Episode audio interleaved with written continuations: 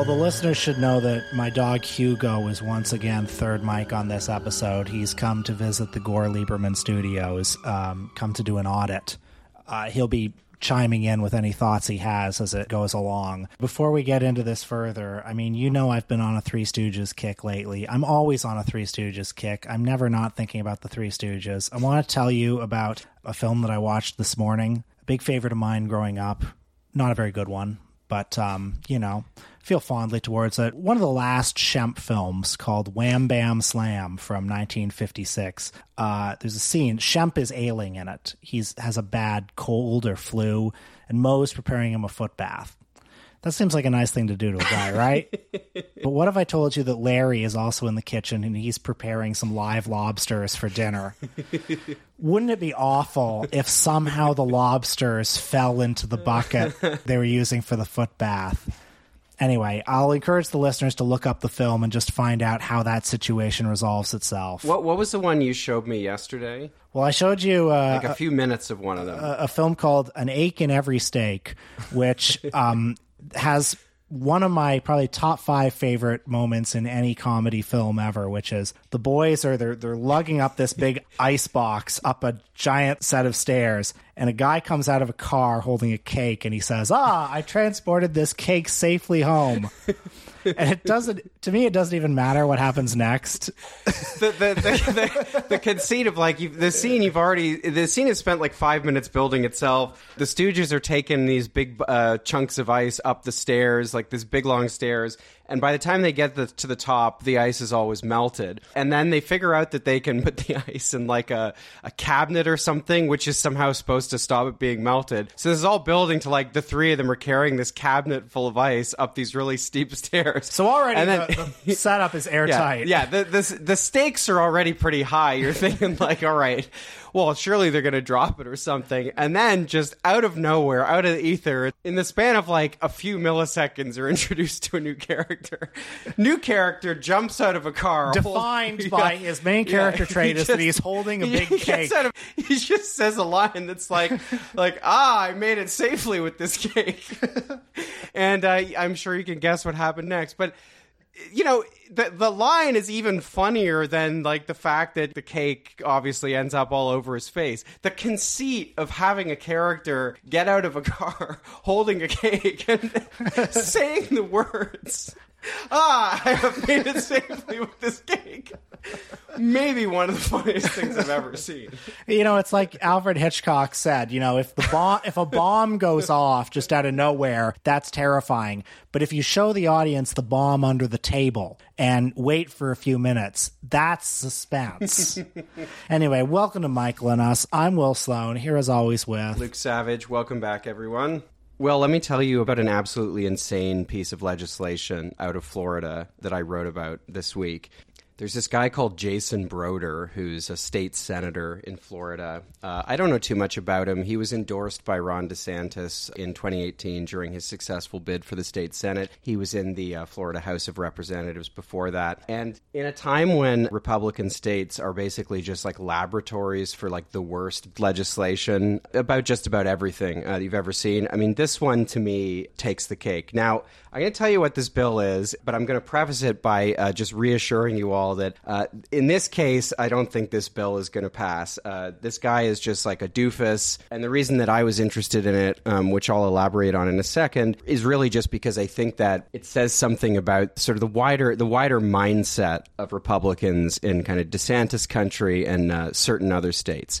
The bill is SB 1316, an act relating to information dissemination. Now, what this bill proposes to do is basically create a registry of political bloggers in the state. So it doesn't apply to uh, newspapers, but if you have a political blog, it would compel you to register with the state or face very stiff financial penalties. If you, if you have a political blog, how does one define a political blog? it's defined in the legislation. I mean, basically, uh, you're not allowed to. I mean, what the what the goal is is you're not allowed to write about public officials. You know, it defines uh, elected state officers. That's the governor, the lieutenant governor, a cabinet officer, or any member of the legislature. You're not allowed to write about them unless you register.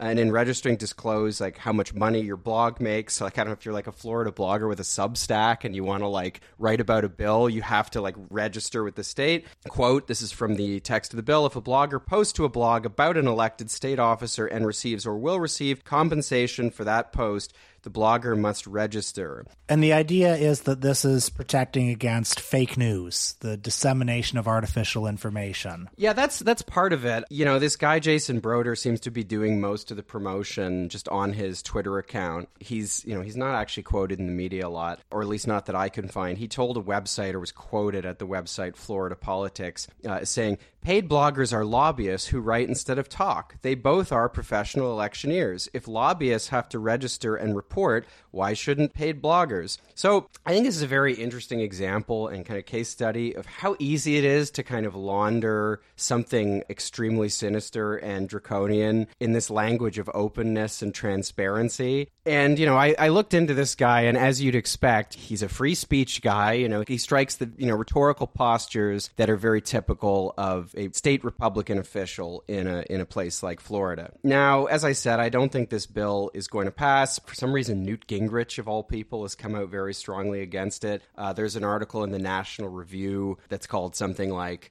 you know, Jason Brodeur is a, is a doofus, but he's a solo doofus or something. So parts of the institutional right, they're not keen to own this. And I don't think it's anything like it's going to pass in its current form. And, you know, if it did, it would probably be subject to court challenges and all kinds of other stuff. A couple weeks ago, we were talking about these leaked emails from Fox News talking about their reportage of Donald Trump's election loss people like Tucker Carlson freaking out about, well, if we report on this, we could potentially lose viewers to Newsmax and, you know, look at the share price. The share price is dropping. Yeah. So that's on air talent worried about the stock price. And then you think of all those cases of, you know, journalists over the years, you know, TV news anchors who also do like paid speeches for, you know, oil firms and other Oh, yeah. uh, other other alarming organizations. And they To- don't have to disclose it. I, I mean, uh, to the extent that this bill has any kernel of truth or could have any kernel of uh, popular legitimacy, it's the fact that we all know that that's happening. Yeah, I mean, it's a huge problem on cable news, particularly with any coverage of like so called national security or defense issues. We have all these people who go on TV and are almost never expected to disclose that, you know, they've, they sit on the boards of like defense contractors. You know, they have like an immediate, you know, they are corporate apparatchiks who are being presented as just these kind of neutral experts. And yeah, that is a problem.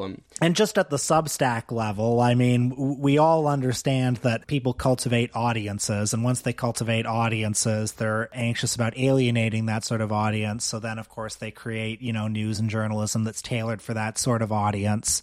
Um, not not us. We're pure. Uh, we would we would never do anything like that. But this is also something that everybody knows and understands. And I guess the ultimate problem, as it always is, is capitalism, right?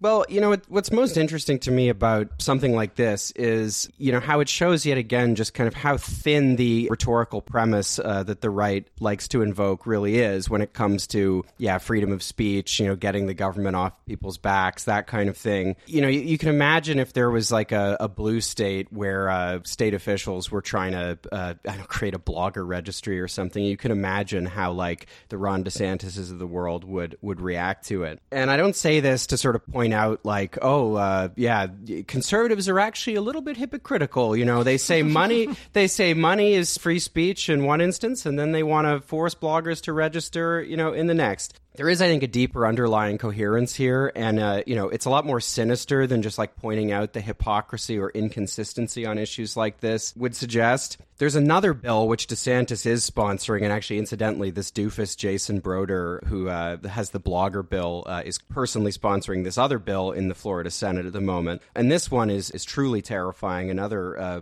I mean grotesque threat to free speech. Uh, basically, the goal of this one is to reform defamation law, basically to make it easier for state officials and, and wealthy people to sue journalists, okay, and newspapers. Because as it stands, like many jurisdictions, there are SLAPP laws in place which are, you know, designed to act as a safeguard against, you know, opportunistic lawsuits. So if you're working as a reporter, you don't have to worry that, you know, you're reporting on like a crooked deal between a developer and a local city councilor. You don't have to worry worry about the developer silencing you by like trying to mire you in paperwork, you know, with with lawsuits and that kind of thing. This bill would also weaken the working definition of actual malice. So, you know, in U.S. defamation law, famously, uh, I think this is I don't know if it's unique to the U.S., but we don't have this in Canada. Uh, if you're claiming to to have been defamed, you actually have to demonstrate that there was an intent to defame you, not just that you know somebody defamed you accidentally. Now, Trevor Timm of the Freedom of the Press Foundation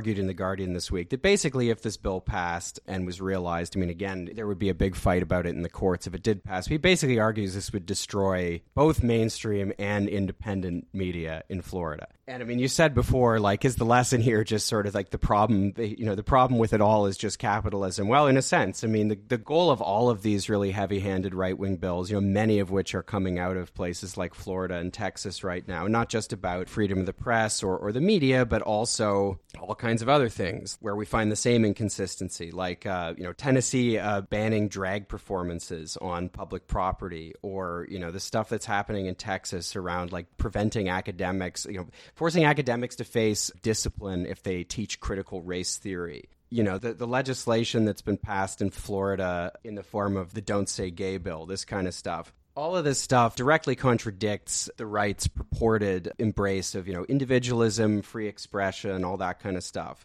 The deeper coherence here, I think, is just that conservatives have, you know, they have a particular morality, uh, they have a particular view of hierarchy, of like the particular social roles that people are supposed to fill, and they're willing to use the state or the marketplace, whatever institutions uh, you know suit them, to uh, impose and entrench that vision of hierarchy, however they're able to. Adam Serwer of the Atlantic wrote in 2021, and I think this is very concisely put. Republicans cannot imagine labor relations as exploitative, except in that someone might have to sit through a tedious video on race or gender sensitivity in the workplace. They do not perceive the concentration of corporate power as perilous unless companies' desire to retain their customer base interferes with Republican schemes to entrench their own political dominance. They see freedom of speech as vital unless it prevents them from using the state to sanction forms of political expression they oppose again, I think that's very well put. And I think there's a really important point here about conservatism and right wing ideology in general. When I studied political science, the way I was taught ideology was that different ideologies can be kind of taxonomized on the basis of these, you know, premises they have that can be pretty neatly delineated, you know, premises about the relationship of, you know, the individual to the rest of society, to the state, the role of the state, the role of the market, whatever it is. Now, that's a very tidy way of understanding political ideology, but I don't think it's ultimately all that helpful. I mean, just to take one example, right? We think about modern conservatism as being so defined by its embrace of the market as this sort of all encompassing structure that everything else should be subordinated to. And of course, there's a lot of truth to that. On the other hand, you know, if you look at uh, something like the, one of the latest right wing moral panics, which I think is particularly funny, which is are you, are you aware of ESG, Will? Uh, uh, I am unfamiliar with ESG. okay, well, this one's funny. Uh, this is this is one of those right wing things that I think is very amusing because like they've come up with this like obscure acronym, which like you see it all over right wing Twitter. It's the kind of thing like you'll hear Ron DeSantis talk about, but unless you've consumed like hours of right wing YouTube or something, like unless you just have like Newsmax, Fox, and OAN like plugged into your brain every day for like twelve hours a day, you would have no idea what this means. I saw recently, uh, I'm forgetting who it was, but there was some like vaguely success winish Republican guy that was tweeting last month about like he's he's an anti-Trump guy now, and he was like, uh, while Donald Trump is complaining about Rihanna, Ron DeSantis is taking on ESG. Choose your fighter, and it's like, buddy, people know who Rihanna is. Okay, no one knows what the fuck ESG is. So ESG, uh, to enlighten you all, stands for Environmental and Social Governance. And this is the latest ersatz class politics the right has picked up where, you know, you can get really mad at BlackRock and, you know, uh, other companies on Wall Street, you know, not because they're on Wall Street, but because uh, the, the shareholders are woke. They're starting to, uh, well, allegedly uh, factor in, you know, environmental concerns and, you know, other lib shit into, you know, investment decisions and things like that. And uh, that is undercutting the proper functioning of the marketplace because as we all know maximizing profit is the only thing that uh, is, you know is the only thing that matters and the thing is, I think in most cases, that is what these companies are doing, right? If you're an oil company, for example, just to take an obvious example, you do actually have to think about environmental stuff because you're dealing in a finite resource. So if you want to maximize your profits, Like these companies aren't thinking about environmental concerns in whatever limited way they are doing that, if at all, uh, because they're like woke or something. Because like BlackRock or you know Shell or Chevron have become like socially conscious. They're literally still just doing capitalism. But here we see a clear example of the right trying to intrude on the sanctity of private firms, which is supposedly one of their most cherished values. Actually, my girlfriend just chimed in and pointed out that apparently ESG is the uh, its official policy of the Chinese Communist Party. So I guess maybe that's animating some of it too another example comes to mind here that might be useful. This one has less to do with the market. But, you know, in studying American history in university, you know, I was taught that one of the kind of principal schisms uh, at various points was this whole idea of states' rights, which, you know, uh, the right embraces. And if that's taught a certain way, or if, if you know that's uh, kind of discussed a certain way, you know, one could get the impression that you know the right actually just believes in localism, it believes in you know decentralization, whatever. And of course, that's completely abstracted from like what states' rights is meant in practice, which is like, yeah, we don't want the federal government like desegregating our schools and things like that. So that's ridiculous on its face. But it's so obviously untrue when you look at all kinds of other things. Like, okay, premise the federal government shouldn't set, you know, a national minimum wage because that should be up to the states. It's like, okay, well, then a city council in, let's say, Oklahoma passes a bylaw which says that, okay, uh, if you're an employer and, and you're working in the town, you have to pay $15 an hour. And then the Republican controlled state legislature steps in and says, no, no, no, you can't, you can't do that. You can't have a minimum wage law, and and we, this this higher body, are going to override the local city council. This has happened, by the way, in numerous places. This isn't just something I'm making up. And again, the deeper coherence there is just a belief in hierarchy, right? Don't set minimum wage laws because minimum wage laws mean workers get paid more money, and it means employers have to spend more of their incomes paying their employees, which is bad. I'm sure many listeners will be familiar with uh, Corey Robin's book, The Reactionary Mind. I was recently looking at, I think for the first time properly, the second edition of that, which if people haven't seen is uh, very worth reading. It can be useful, I think, to a limited degree anyway, to point out contradictions in, you know, the right says one thing and it does another. But as Robin illustrates, I think quite brilliantly in The Reactionary Mind, there is a much deeper coherence here and a much scarier one, which is just an abiding belief in hierarchy and a willingness, very kind of dexterous willingness, to embrace different means to impose, reinforce, and reify hierarchy by any means necessary. 分かるわけもないじゃないかこれっぽっちもありゃしないんだよ住民登録だってちゃんとしてあるし時間は大事に使いたいんだよ僕を虜にしようってのかい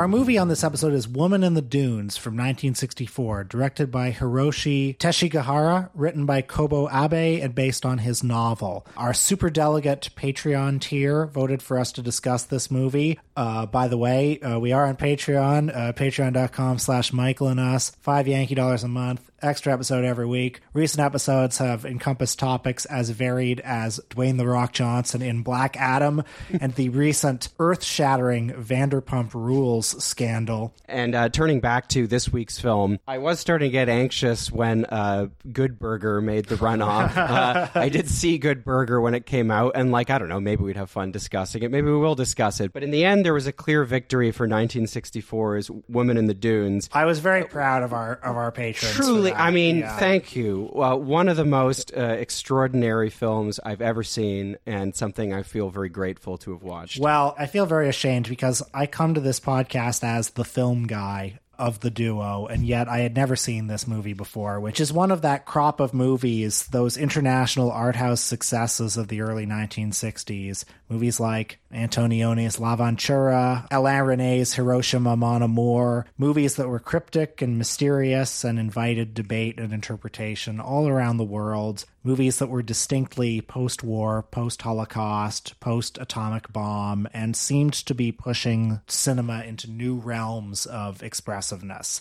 And at the risk of sounding like Professor Mort Rifkin, I do sometimes wish we could go back By the way, um, on the Important Cinema Club podcast, did, Yeah, that's Will's other podcast, by the way. He's sneaking an advertisement into Michael and us here. Uh, well, I do want to say that we recently did a Japan month, and we talked about four Japanese filmmakers, all of whom I thought were wildly different. You know, spanning 50 years, many different kinds of genres. Who did you talk about? Mikio Naruse, Hideo Gosha, who made a lot of samurai films, uh, Hisayasu Sato, who specialized in uh, softcore erotica, and the anime filmmaker Masaaki Yuasa. And, you know, I thought these were all very different, but of course, all of them were interested in the clash between tradition and modernity, and most of them were also very interested in sex. So, uh, not to paint a national cinema with too broad a brush, but these are some very pressing post World War II Japanese concerns, and they're certainly present here. Why don't we begin by synopsizing the plot?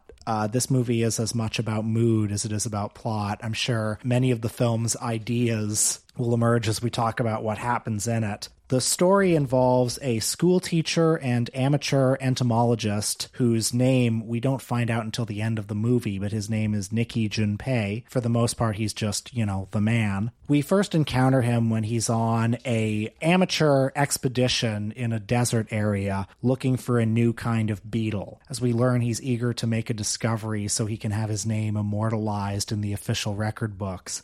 Before that, actually, though, the opening minutes, even the opening seconds of the movie, establish the film's very strange mood. It opens after the credits with several microscopic close ups of individual grains of sand. It takes a moment to recognize exactly what we're seeing.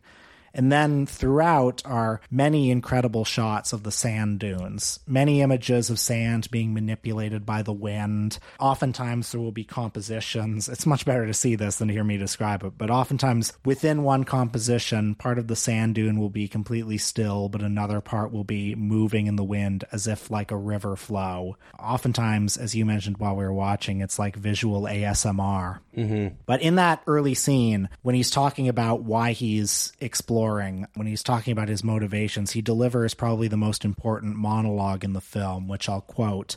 He says, The certificates we use to make certain of one another contracts, licenses, ID cards, permits, deeds, certifications, registrations, carry permits, union cards, testimonials, bills, IOUs, temporary permits, letters of consent, income statements, certificates of custody, even proof of pedigree. Is that all of them? Have I forgotten any? Men and women are slaves to their fear of being cheated. In turn, they dream up new certificates to prove their innocence. No one can say where it will end. They all seem endless. Yeah, when that appeared on screen, uh, I had no idea what it meant or what its role in the film was going to be, but I instantly recognized that it was going to be important. So the entomologist is in the dunes and he meets some villagers who tell him that, uh, you know, he's missed his last bus back to whatever city he's from. And they offer to put him up for a night. He's then led to a, a very strange uh, location. We never see, you know, the village, even though it's referred to numerous times. What we do see is the setting in which virtually the entire film takes place.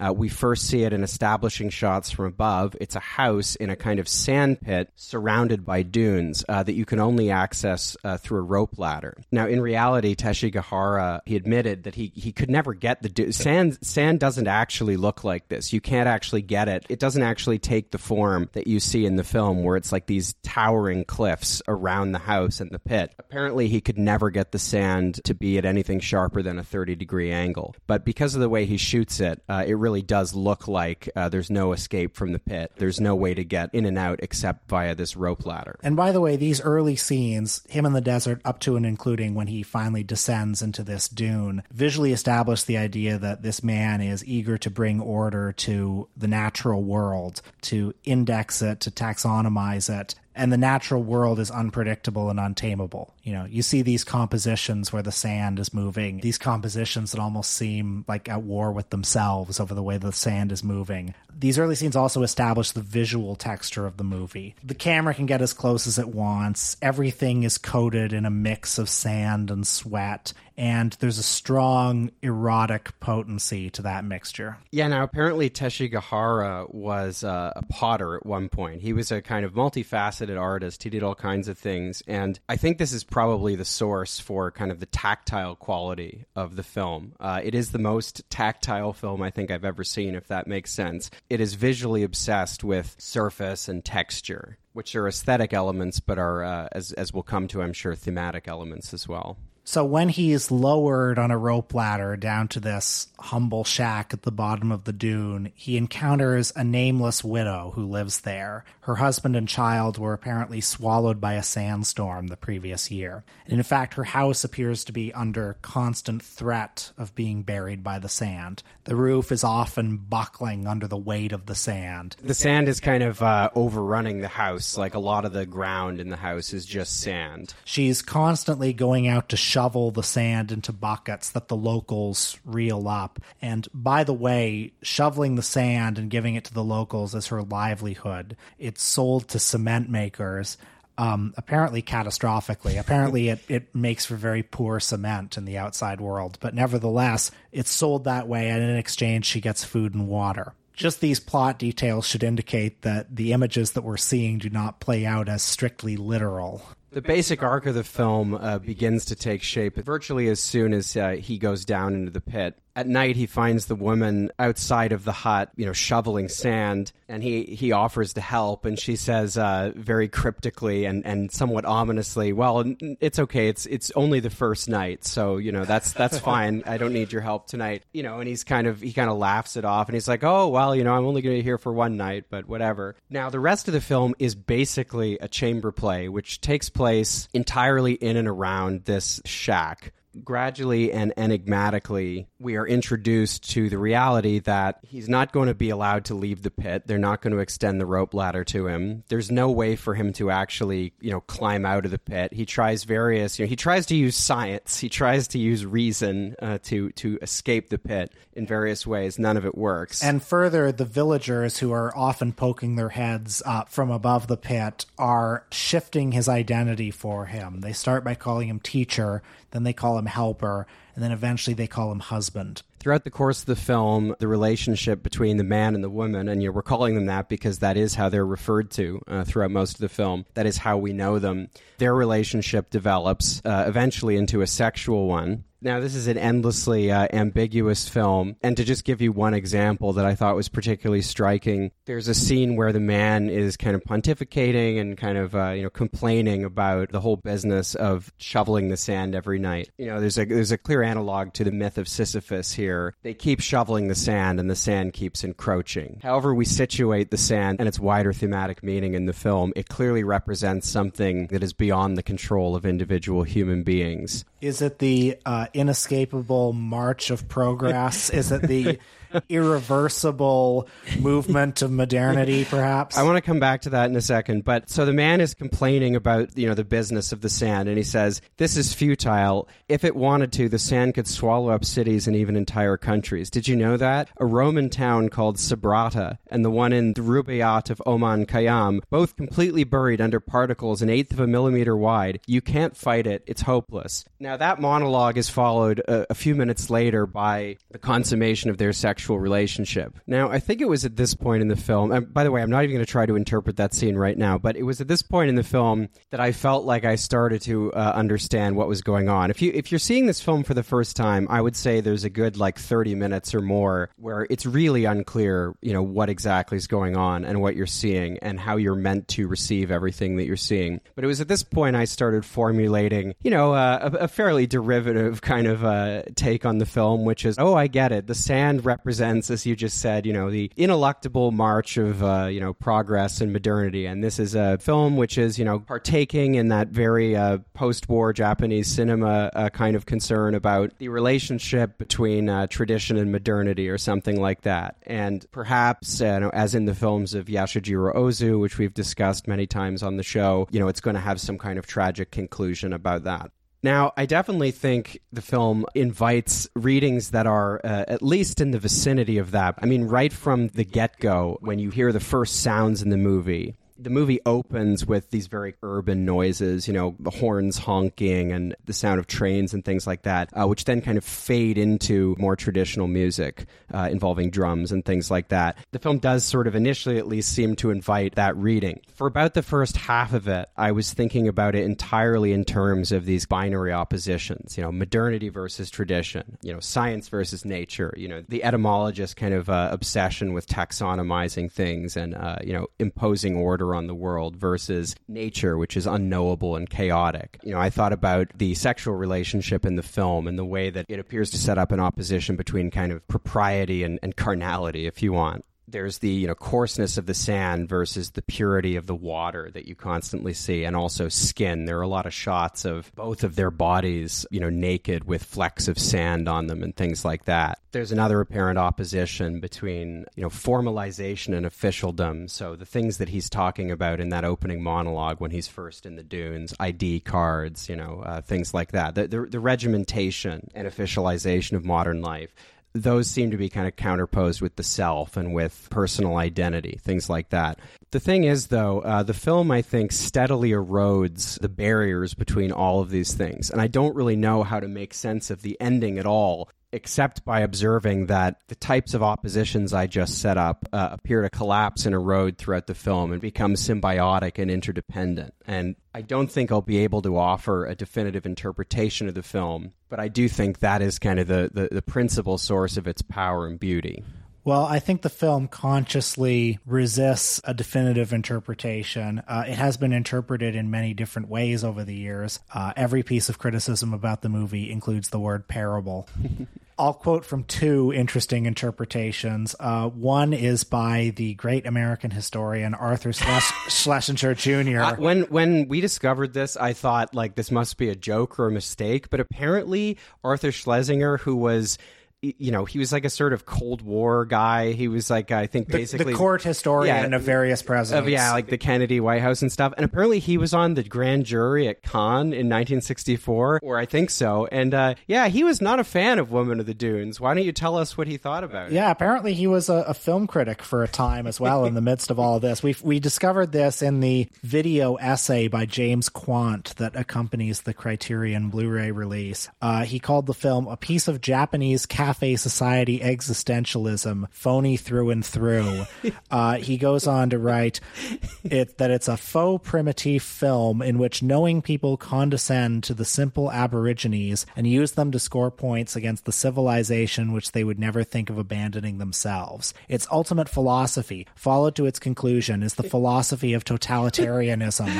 for the film tells us that a man finds himself when he abandons the struggle for freedom and resigns himself to the tyranny of fate. The true freedom, quote unquote, is to be found in capitulation to necessity. So that so the guy in the movie, the guy in the movie who begins the movie as a rugged individual, eventually his identity is swallowed up by conformity. He surrenders himself to this community that has abducted him. He is Stockholm syndrome. Yeah, right. In the, in this reading, uh, the woman and also the villagers, you know, impose a new identity. They graft a new identity on him, and in a kind of crude way. I mean, I understand understand where that reading is coming from because in the final scenes of the film, the man decides to remain in the pit even as the rope ladder is uh, is left in place, and he actually has the freedom to leave. Because he's a man of science, he uh, he tries to develop a little device, a crude device for capturing crows for food. He and the woman are at the mercy of the villagers who you know variously lower water and food into the pit. As the woman tells us, unless there's a man in the house, they don't bring water. So you know the villagers would seem to represent kind of uh, traditional social structures and order and things like that. But the crow capturing device doesn't work. And instead, the man finds that he's actually sort of accidentally invented a well um, and that they're able to draw water up from the sand. And he perfects this technique by conducting a whole bunch of measurements and drawing diagrams and things like that. And for me, we'll come back to Arthur Schlesinger in a minute. Uh, but for me, this is one of the many points, uh, many examples of the kinds of binary oppositions, kind of conceptual and thematic oppositions I mentioned earlier just breaking down by the end of the film because in staying in the pit, you know, the etymologist begins to be uh, excited to sh- you know share this uh, technique with the villagers. Uh, he wants to stay and hone it further. He's actually not adopting any kind of you know primitivist lifestyle or anything like that here. Instead, there's kind of an intermingling of this more isolated and traditional rural existence with reason and empiricism. And again, I don't entirely know what to do with that, but it's just one example of these boundaries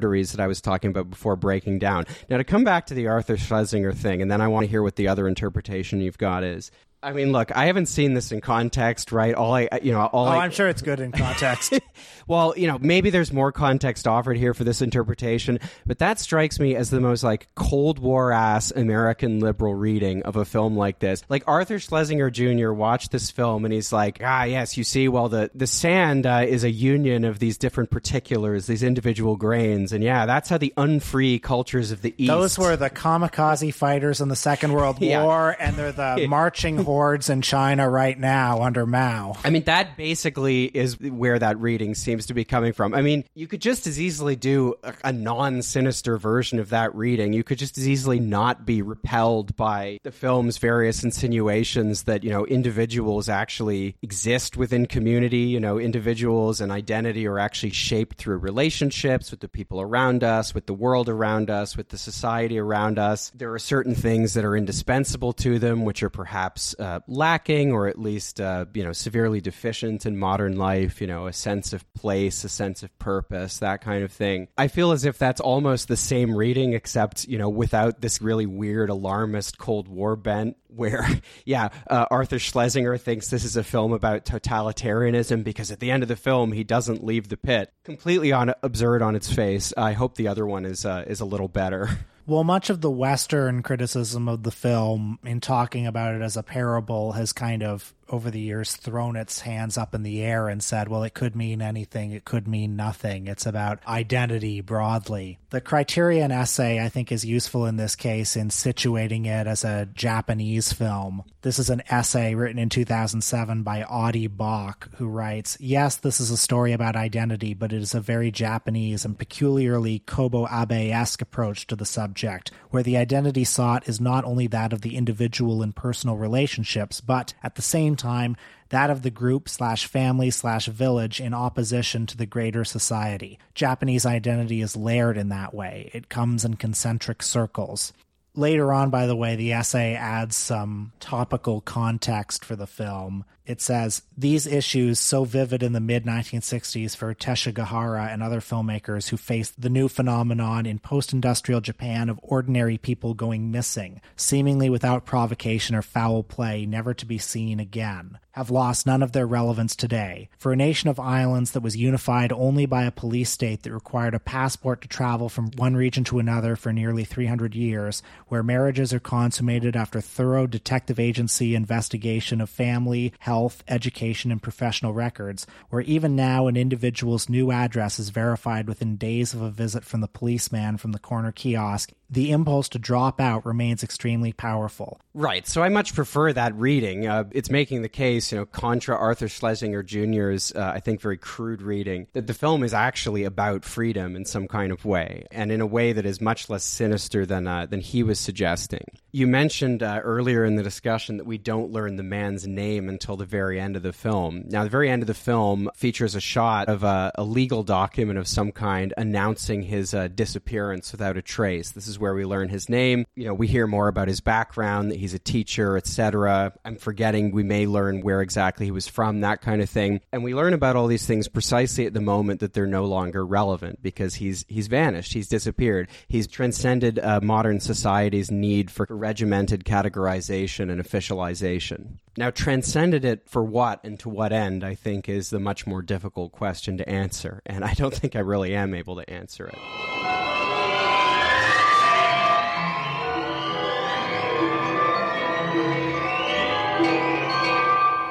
I guess the critics over the years who have kind of thrown up their hands and said it's a parable that can be, you know, everything and nothing are both wrong and right. I mean, as we've seen, it is a very culturally specific parable. But even so, it remains very slippery, and it's one that's spoken to people from around the world. There are some films that I feel like, you know, I could be reasonably confident in offering some kind of, you know, if not definitive interpretation, you know, uh, certainly very confident one. I don't feel like I can do this here. I think that the film's very subtle beauty and power comes from uh, its ambiguity. I know that I will definitely see it again. In fact, I think I'd like to watch it again sometime in the next year and it may be that upon uh, you know a second viewing i can find a little more clarity. Uh, but i suspect i won't. I think the endless mystery of this film is what makes it so intoxicating. Maybe upon second viewing you know the rope ladder will appear and i'll you know uh, i'll climb out of the pit and i'll be able to get a better view. But like the man and woman in the dunes uh, i think i'd like to remain in the pit for now